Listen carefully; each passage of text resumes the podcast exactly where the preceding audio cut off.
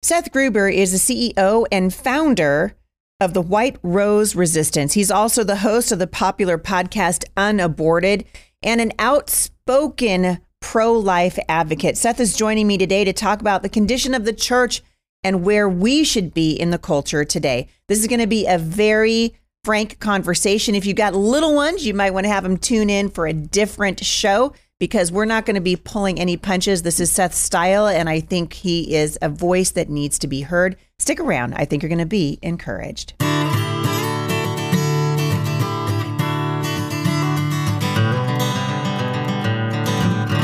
All right, Seth Gruber, welcome back to the show. Thanks, Heidi. Good to be with. Good to hang out with you. You domestic terrorist, uh, ultra MAGA mommy, or something like that. What, what are they calling us now? Yeah, some something something like that. Although I just did a show, yeah, yesterday actually about how I'm I'm starting to get pretty frustrated with people that are so hardcore devoted to one candidate that they can't see the forest through the trees and they're willing to, you know, they're willing to ruin their friendships over it. They're willing to, you know, be basically, uh, you know, wow, uh, unki- unkind in their own community. Yep. Uh, we got to we got to do better than this. I'm I'm I'm all about, at least in politics, a return to statesmanship. I think we can tell the truth and still be kind. Yep. Do you think so? Is it possible? I don't know. I don't know. I don't know. I mean, define kind. I, was it was it kind of Elijah to walk up to the prophets of Baal and after after Baal didn't rain down fire from heaven and say, uh, "So, prophets of Baal, uh, where's Baal? Uh, is he constipated? Is he on? Is he on the pooper? Does he have some tummy trouble? Um, I mean, define kind, right? If, if it's if it's Russell Moore's definition of kind. Well, I mean, you're talking about you're talking about Baal. I mean, you're you're you're talking about Baal. You're you're talking about you know the uh, the murder of innocent babies. You're talking. I'm just talking about you know. Let's say that there's somebody running for Congress Yep. and you don't like him, and so now now do you get now do you get to be a jerk? You know, now do you get to be like, oh, hey, you know, uh, that's my guy and that's your guy? That's what I'm talking about. I feel like the Republican Party, in a lot of ways, has descended into totally. tribalism. And I don't like it. There's a time for tribalism. I mean, there absolutely is. When you're, with, you know, you and I are obviously going to talk about uh, abortion and the continuing murder of our unborn and the continuing Yep. apathy in the church and in many Christian leaders today. And we can even, you know, jump into the social Yep. justice waters. But I believe that we Hmm. we are still called as as men and women of God that's right.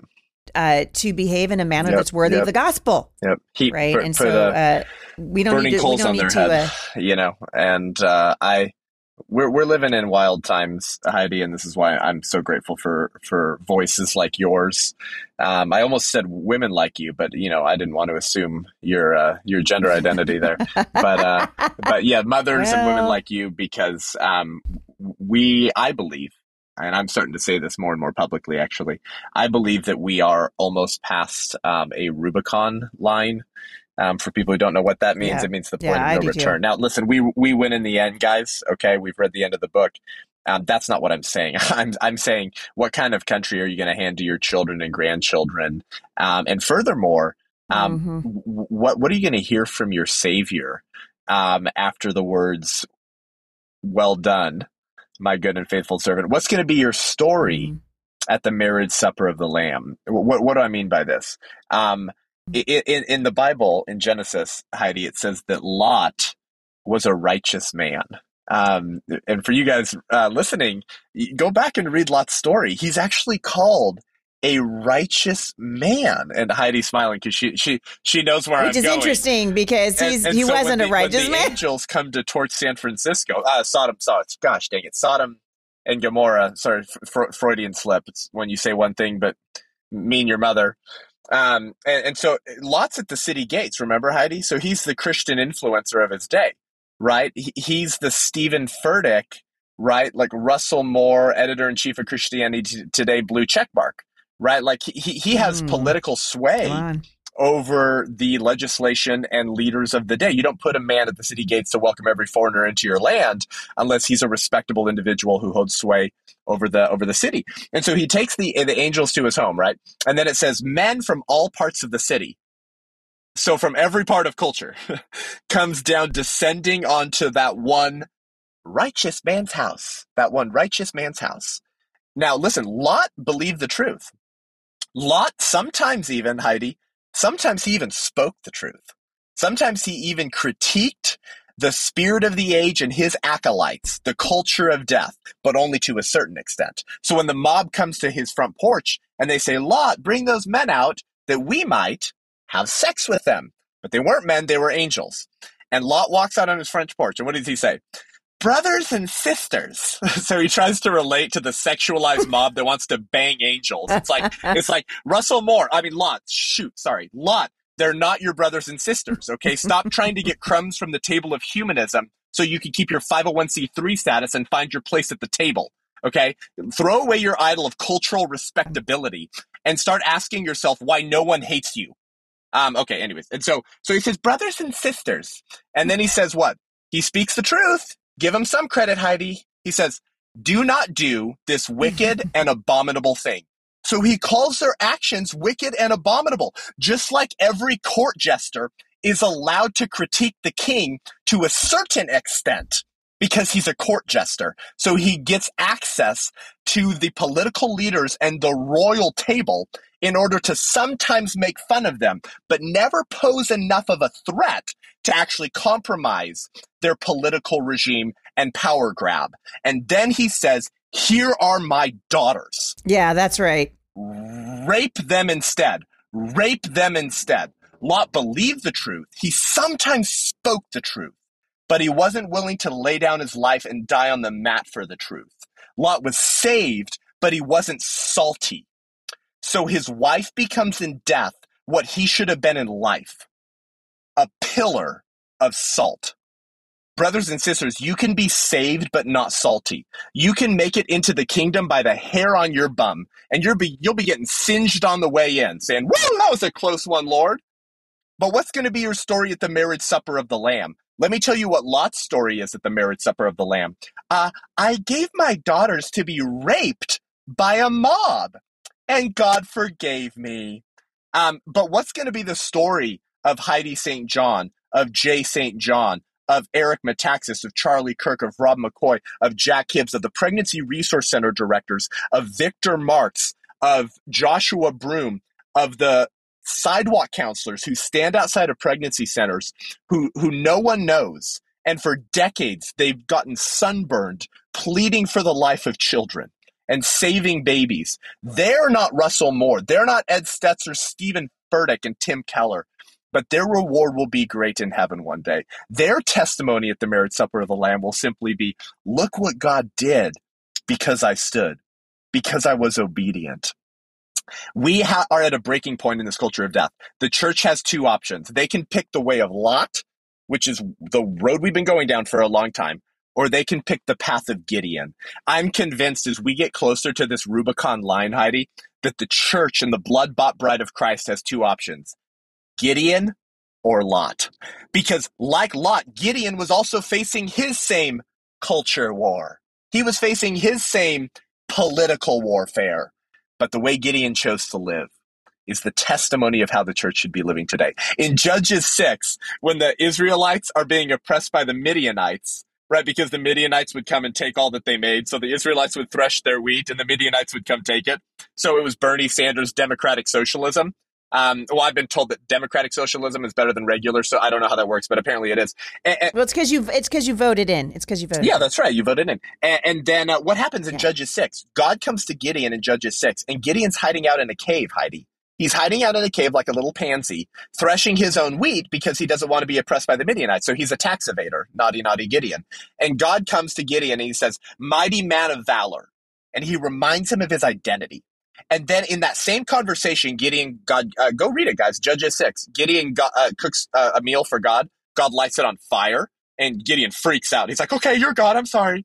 And then it says that same night, literally after he God lights the meal on fire, it says, and that same night, God said to Gideon, "You walk out of this cave, and you go tear down the Asherah poles and the Baal statues. Then we'll talk." Now, listen, if you're Gideon, what are you thinking, Heidi, uh, church listeners? What are you thinking? I'd be like, where have you been, God? Where have you been? Our grandpapas told us that you were the God that brought us up out of Egypt, that you would deliver us from the hand of the oppressor, that we were your special people. Where's the milk and honey, God? Where's the milk and honey? This sucks. Everything we make gets taken by the Midianites. We're living under oppression. And I thought you were taking us to the land flowing in milk and honey in the promised land. You've abandoned us. Where have you been? That's what I'd be thinking if I was getting. Oh, now you're back, God. Now you're back. So I'm thinking it's theocracy time, baby. It's time to bring back the theocracy. So what's the game plan, God? Are, we going to make some Midianites heads roll? Come on, baby. No. What does God start with? What is his high kingdom priority the second he comes to Gideon in Judges 6? Stop killing the babies. That's his high kingdom priority. Asherah, goddess of sex. Well, how did they worship Asherah, Heidi? Orgies. Orgies is how they worshipped Asherah. Baal, baby sacrifice. Oh, who are the two pagan gods of our culture today? Sex and child sacrifice. Asherah or Baal. God chose to start with the Israelites' abortions, Heidi, before he started with anything else. That is his high kingdom priority. And if we can't get that right, we will be living through Psalm 106 again. When God says, You've given your sons and daughters to demons, the land is desecrated with blood. And so I give you over. I give you over to be ruled by those who hate you. To be ruled by those who hate you. We're living through Psalm 106 again because we cannot seem to figure out our Father's high kingdom priorities. Hmm. Well, the reason I like having you on here is because I don't need to talk at all. you, can, you can you can carry the whole thing. I love your passion, and the the reality is we've been going down this road now for a very long time. The Bible's very clear: when the righteous are in power, the people rejoice. When the wicked are in power, the people groan. We have a groan. responsibility. So much groaning happening in uh, in the United States right now, and we mm. see that the pro-abortion industry now that Roe v. Wade has been overturned in the Supreme Court have been emboldened, right? And so we're they're not even hiding the agenda anymore. They're not they're not hiding that they love the death of the unborn and that they don't see it as rare and they don't see it as a, yeah. as something that only happens every once in a while. They're inviting the judgment of God on into this nation. And the question you and I have been asking for a very long time is where's the church? Where's That's the church? Right. Where are the people of God? Mm. When will this incense God's people the way that it incenses God? Mm. You know, if it breaks mm. the heart of God, it should break the heart of God's people. And you brought up some interesting names wow. earlier, and I kind of want to get back to it, not to do too much name dropping, but we've talked, you and I, uh, before. More name dropping, please. More name, More dropping. name dropping. We've we've talked quite a bit about people who have been uh, ascended to positions of influence within Christianity who then yeah. uh, just toe the line. They hide behind their 501c3s. You've heard me say I believe that the C in the 501c3 stands for coward. That's what I said to uh, to to Jack Hibbs last time I was on his show. You wow. know, when I talk to pastors and they're unwilling to talk about abortion or the transgender uh, movement and what it is doing to our children, yeah. irreparable harm is happening yep. to our children. The church should be at the front of this thing and not at the back of it. And yet we've got wow. people like Andy Stanley who are uh, who have huge audiences. I mean, let's talk yep. about Andy Stanley for a second because there are people that listen to my show are like, "What? Andy's a nice guy." You know, he, Andy's just trying to be. Andy's just trying to get the gospel to as many people as he can. And yet, what I see of Andy Stanley is that he has abandoned entirely the agenda of God and replaced it with his own. Yeah, that's right. Well, I mean, so the son of, of the famous Charles Stanley, of course, for everyone listening, um, and Andy Stanley was in hot water, Heidi, back in like, if I'm remembering, it was like right when Olivia and I got married. So this was like back in 2016. It might have yeah. been the year before, 2015. This was the first time that he said we need to unhitch ourselves from the Old Testament. Um, he's been saying that ever since. But if you actually want to know the first time he said that, like my point is this: like Andy Stanley's um, lack of spiritual orthodox clarity is actually nothing new. Mm-hmm. Um, it was almost like nearly eight, nine years ago, he was saying we need to unhitch ourselves from the Old Testament. And then recently, speaking at a seminary in a viral clip that I watched, everyone follow, of course, woke preacher clips. Go follow woke preacher clips, um, but or Protestia or Reformation Charlotte. Follow any of these groups that are, I, I think, are like actually like they're the Ezekiel watchmen for what Voddie Baucham called the fault lines. But anyways, and he's saying to the seminary, uh, like you guys need to stop preaching from the Old Testament and the law. What you need to do is you need to just preach about the resurrection. This was this is literally what he said. I'm not like embellishing or I'm not speaking hyperbolically. He said, stop talking about the law and the Old Testament and talk about the fact of the resurrection. Um, as if you can separate that from salvation history, right? As, as if the resurrection um, means anything if you don't understand why he came, that he did not come right. to abolish the law, but to fulfill it. So maybe you need to understand the law. Like, like, yo, this was stuff I knew at like nine years old being homeschooled. Like, Andy mm-hmm. Stanley, what the heck's wrong with you? Um, but it, it actually goes deeper and more wicked than that. More recently, he's been platforming um, out and out homosexually married people who call themselves Christians at conferences that he's helping host and platform them at. So, hmm. so that's the most recent thing that's got everyone like, what happened to Andy Stanley? And the mm-hmm. answer is like, actually, it goes back some time. Uh, and yeah. so, so I'll say this: um, unless unless the church flatulent becomes the church militant, it will become the church irrelevant. Um, and we are we are living through that right now. We got the script all wrong, Heidi. Um, the, our our theological betters in what I call Big Eva. Okay, Big Eva. If you've ever heard of Big Pharma, well, there's also Big Eva, guys. Big evangelicalism. Okay, um, those in Big Eva. So think Gospel Coalition, Tim Keller's brainchild. Think Christianity Today, now now run by Russell Moore. We were told by our theological betters that the way to accrue cultural capital to put the gospel on blast and reach more people for the cause of Christ was to abdicate and be silent on some of the issues that the culture defined as political. Yeah. So abortion, transgenderism, gay marriage, um, the the kooky weird sex ed in the schools. That these were examples of things that like senior pastors shouldn't touch on from the pulpit because it would ostracize the guest attending that Sunday, right? Or the non believer who's starting to find a place he calls home at his local church because maybe he has not yet um, been sanctified um, to um, uh, change how he thinks about these issues, right? Uh, to be renewed by the by, by changed by the renewing of your mind. And so if you if you put that up there as what the church is about, then you'll actually compromise your gospel message to those who aren't yet ready for meat but are still on milk. Does any of this make sense? Like this was what we were sold as the as the strategical approach to the culture and evangelism by our theological betters. But we got the script all wrong. By our silence on these issues, we were actually compromising our gospel credibility to a broken world. What do I mean by this? Um, I know pagans, atheists, and secularists who are pro life activists. They actually do more to contend for the life of babies in the womb than most pastors that I know. Not all, but most than most pastors in America. But they're not believers, and they think Christianity is a myth, Heidi.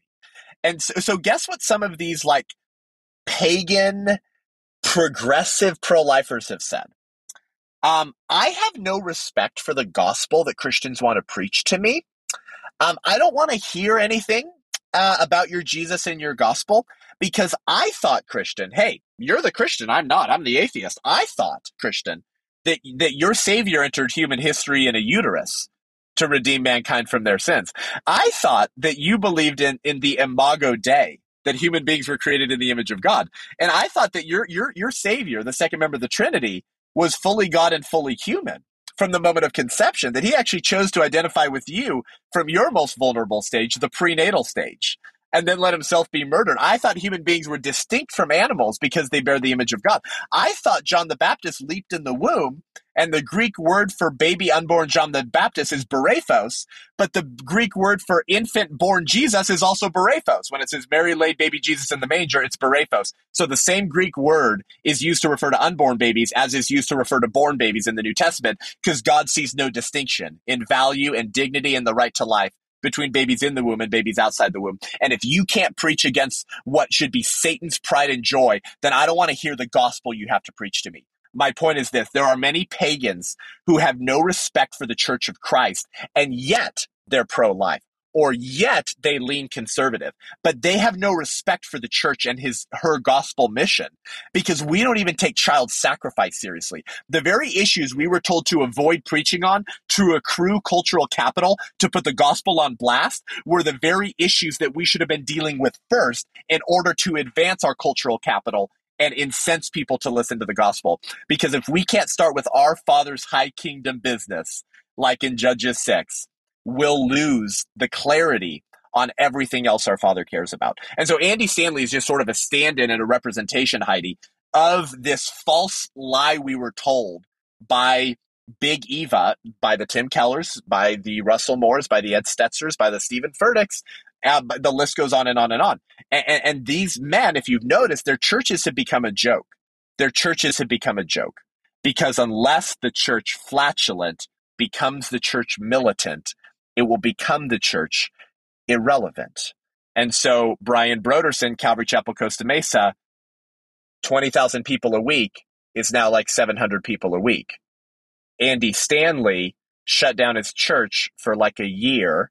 Rick Warren, their new senior pastors, dress up as Woody and Bo Peep from Toy Story and announce from the stage of Saddleback Church that they're doing a preaching sermon series on the gospel themes in Toy Story. yeah, these churches have become a joke because things happen gradually then suddenly. And the and, and to quote Tommy Lascelles from the show The Crown, it's in the small things that the rot grows. Do the wrong thing once, it becomes easier to do it again. And this is Satan's favorite strategy, Heidi, is to keep Christians in the position of feeling all the right things, maybe even shedding a tear once in a while over the culture of death, but never walking out of our cave and start tearing down the high places in America. Well, what do you say? I mean, there are a lot of people, Seth, that are listening to this who are going to say, uh, wow, that guy. I mean, he's he's he's over the top. You're talking about you're talking about the church being militant. You're talking about uh, you know, you're talking about these people who have huge platforms with a fair degree of dripping sarcasm. And you and I both know that that abortion, that what's happening to our unborn is no laughing matter to the King of Kings and to the Lord of Lords. Right. one day this nation is going to be judged very harshly because right. we did not speak to those up for those who are being taken away to death. So I have two questions for you. Uh, first of all, I really want to know what you mean about a militant church because I think it could be I think it can be misunderstood. Right. So sure, that's my first question. The second question uh, is that for the for people who are listening in the wake of the overturning of Roe v. Wade, it doesn't mean that abortion is illegal in this country and the church can just go back to sleep. Uh, it right. means that we now have the opportunity to revive the conversation, and it should be in the local body, right? The the church should be at the front of this thing and not behind it. But I'm curious to know. I want you to address the issue of a militant church for just a minute, and I also want you to address mm-hmm. the issue of what what is it that we are called to do. So the ordinary person, the dad who's yeah. on his way home from work right now, who's listening to you, and he's just like, I, I even it just feels so big to me. I always I always vote, vote pro life. I've gone down to my pregnancy centers and I've stood there. You know, I, yeah. I do it twice a year. Whatever I give. What else should I do? I mean, I got a couple of thoughts on it, but I really like to know yours. Yeah. Yeah, thanks, Heidi, um, and thanks for for letting me, uh, yeah, be my Elijah sarcastic self on your podcast. Yeah, by the church militant, friends, I, I don't mean uh, militarily. Okay, I don't mean uh, you need to take up arms and tell people to confess, or you're going to shoot them in the head. Of course, that's that's that's asinine. That's not what I mean whatsoever. Uh, by, by, the church militant, I mean that the, the, the Christians on earth who are engaged in a continuous war against the forces of darkness and the enemies of Christ. That means preaching the gospel. That means calling them to repentance. But it also means engaging in our self governing republic, um, wherein we, the people, are the sovereign. Um, it, it, means to exercise dominion. Oh, Seth admitted it. Seth admitted it on the Heidi St. John podcast. He's a dominionist. He's a Christian nationalist, which literally has like Russell Moore like urinating and writing every other book on this this threat of Christian nationalism. If you think the threat in America right now is Christian nationalism, I have a bridge in Brooklyn to sell you. Um, who, who's arresting pro life sidewalk counselors? Who's labeling parents who speak at school board meetings and That'd maybe be the Biden administration cra- uh, yeah, for 500, maybe, maybe, Seth maybe they use the word crap, and so and so Merrick Garland called them domestic terrorists. Um, who's about to throw five pro-life sidewalk counselors who engaged in civil disobedience in and prison. they entered an abortion center? And yes, they trespassed. They did trespass, but they were peaceful, uh, and they're about to go to prison for maybe eleven years. But if you burnt down a police station and a courthouse, and you were wearing a BLM shirt, or you were that was you fine. were flipping your or you were flipping your penis around outside a Greenwich Village fountain in New York City, where where Margaret Sanger got her beginning, and you were dancing naked in front of children and you were waving a flag, a pride flag, then the police looked on and they didn't do anything. But if you're Marcus Schroeder, the 19 year old who I just met, who was preaching the gospel outside a family friendly drag show in Wisconsin, with a little bit of amplification, then you're arrested in handcuffs by the police officers. Okay, who really thinks Christian nationalism is a threat? So, so, so, what do I mean by exercising dominion? I mean to occupy until he comes. I, I mean that you should engage in every form of power you can accrue in a nonviolent way to promote righteousness and withhold wickedness um, to the extent that you can, given our out of control culture. I mean, running for school board. I mean, asking God if God would have you run for political office. I mean, making sure that when the Bible says to pray for those who govern over you, you actually know the names of all the people in yes. seats of political power in your That's city, right. in your county, and in your state, so that you can yeah. pray for them because you can't pray for people whose names you don't know because you're not engaged in the political warfare. Um, I mean, showing up outside of abortion centers and peacefully praying for the life of the baby and offering help to the mom. I I mean um, starting a 501c4 as a sister ministry of your church so you can engage in political activism and help fundraise to get godly Republicans like Heidi St. John who didn't who who didn't win unfortunately to bankroll the campaigns of people like Heidi St. John and others to get godly men and women elected. That's mm-hmm. what I mm. mean by the church militant, but you have to be informed and you have to be educated. And so, what can the layperson do who goes to their pregnancy center banquet once a year, um, and they, maybe they do the baby bottle campaign at their church for the pregnancy center, and yeah, they vote pro life, but beyond that, what can you do? I think we need to ask ourselves, in regard to the unborn child, do we really believe it's a life? Do we really believe that's a child? Do we believe the values the same? Do we believe the dignity is the same? Do we believe that God sees no distinction in the value of a five month unborn baby and the one year old and the two year old? Because if we believe that the value is the same and we believe it's a person and an image bearer of God, then I believe your grandchildren will judge you for your silence the same way that we judge American Christians during the 1850s who said they were opposed to slavery but wouldn't lift a finger to stop it. I think your grandchildren will judge you and me and us to the same degree of ungraciousness we often apply to German Christians who said they were opposed to killing Jews but did not lift a, a finger to stop the killing of the Jews. Um, there is something called the power of normalization, Heidi and it's mm-hmm. very dangerous. The power of normalization is that evil can become so ubiquitous that you become so accustomed to it. And the more accustomed you become to it, the more you make peace with that evil. It becomes a part of your cultural orthodoxy, and your heart is no longer broken to the extent that it should be or that you claim your heart would be broken if you lived in 1850 and you found yourself tolerating slavery. Oh, I would have been a Harriet Tubman, Heidi. Me and Harriet Tubman, we would have been like this.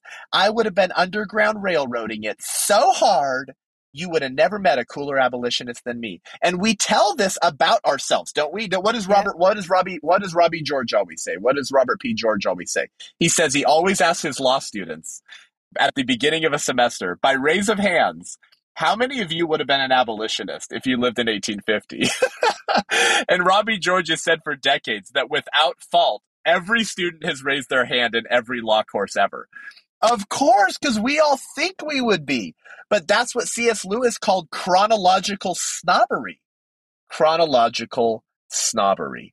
We look down our noses at the Christians who allowed these evils, and yet we allow our own Holocaust. We allow our own lynchings. They're called womb lynchings, and they happen at the tune of a million a year in America. So, this is why I founded the White Rose Resistance to educate the public, discredit the opposition, and inspire a movement in the American church to tear down the high places. We we we do. We're we're about to launch a, a glorified Facebook group on steroids on a platform called Circle where when you join at the White Rose Resistance at $35 a month or more, you get access to courses, curriculum that's ever growing and ever being updated, live calls with me once a month, live calls with special guests. So we'll probably have Heidi and Rob and Charlie in the future.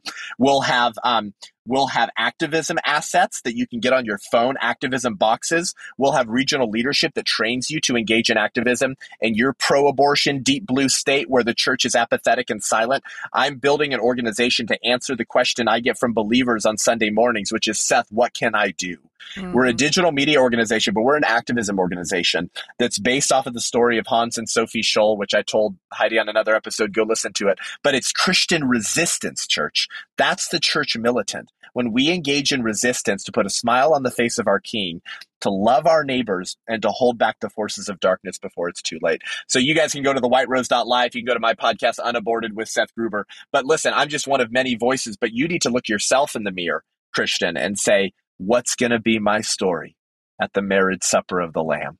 Am I going to be like a Lot or am I going to be like a Gideon?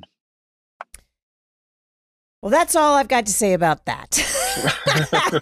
Dude, Seth, you are straight fire. You know, I think what a way to send people into the weekend and also to remember every single one of us has a role to play. And I've said this a million times and I'm going to say it again because it wraps up what you're saying we were born for this time in human history. We were born right. in 20 God has us here in 2023. We could have been born in the 1800s, we could have been here a 1000 years ago, but we're here right yep. now and we need to be asking Father, what do you want me to do? Mm. How am I to engage in the culture for righteousness and to bring forth the peace and prosperity of the city in which I live? We've been That's reading right. uh, here at the show out of Jeremiah 29 where the prophet Good. is talking to a to a nation in captivity for their wickedness and their rebellion against God. Right. What does God say to do them in the midst of this captivity? He says, "Pray for the peace and the prosperity of the city in which mm-hmm. you live, because if it prospers, you prosper." And we should care about what's happening to our children. Wow. We should care about what's going on in the schools. It should matter to us. And in that regard, uh, Seth, you are leading the way in defense of the unborn. Absolutely, uh, speaking up on behalf of those who are being taken away to death. I think it's so it's so easy for us because these atrocities happen in a place where we cannot see. Mm, and we cannot right. hear and they happen in clinics where everything feels sanitized and far uh, far away from us, right? If we saw little children being dismembered on street corners, there would be public outrage. But because they're That's being right. dismembered in what should be the most sacred place and the safest place for a human mm. being on the face of the earth, we tend to just push it under the rug and ignore that this is happening, but it continues to happen.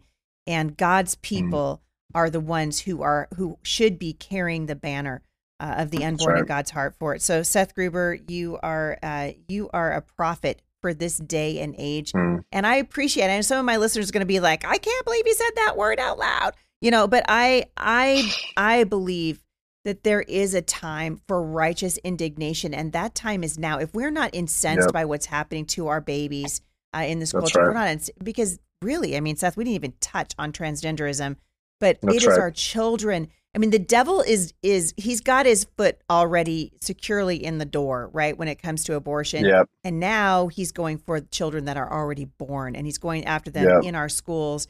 And uh, our children are being assaulted right now. false God religion. Yeah. It's all false religion. It's the same evil. I'll just end yeah. with this uh, for for my critics who often say I, I need to I need to check my tone. I need to be more winsome. I'll just say this: Has anyone else noticed that the Christian tone police, the Christian tone police, who run around demanding that their brothers and sisters who are actively tearing down the high places maintain a gentle and nuanced spirit, almost never actually join them in tearing down the high places. It's true. It's unfortunately and, you're right. And I'll leave you with a line from Abraham Kuyper for your friends as we go. In any successful attack on freedom, the state can only be an accomplice. Mm. The chief culprit is the citizen who forgets his duty, who wastes away his strength, in the sleep of sin and sensual pleasure, and so loses the power of his own initiative. Wow, it's powerful stuff. Seth Gruber, where can people find you online one more time? SethGruber.com and thewhiterose.life. My podcast, Unaborted with Seth Gruber, where you get more than you'll ever need to be a pro life ninja and a culture warrior. And um, the we're on Instagram, we're everywhere and we're building a fastly growing pro life resistance movement um, to solve these problems. So that's where you can find us. Um, but uh, hey, uh, why don't you just in- channel your inner Heidi St. John and get off the bench, y'all? I love it. Thank you for joining me and for taking the time right from your car. My goodness, we'll do it again. I appreciate you very much, Seth. Thanks for coming on the show. See you, Heidi. Thanks. Bye. If you guys want more information on today's guest, head on over to HeidiStJohn.com forward slash podcast, and I will scroll and I will uh, link back to him in the show notes today. We want to encourage you, as we always do, get off the bench, get onto the battlefield. You were literally born for this time in human history. The question is, what are you going to do with the time God's given you? Thank you guys for listening. I appreciate it. I'll see you back here again after the weekend, right here at the intersection of faith and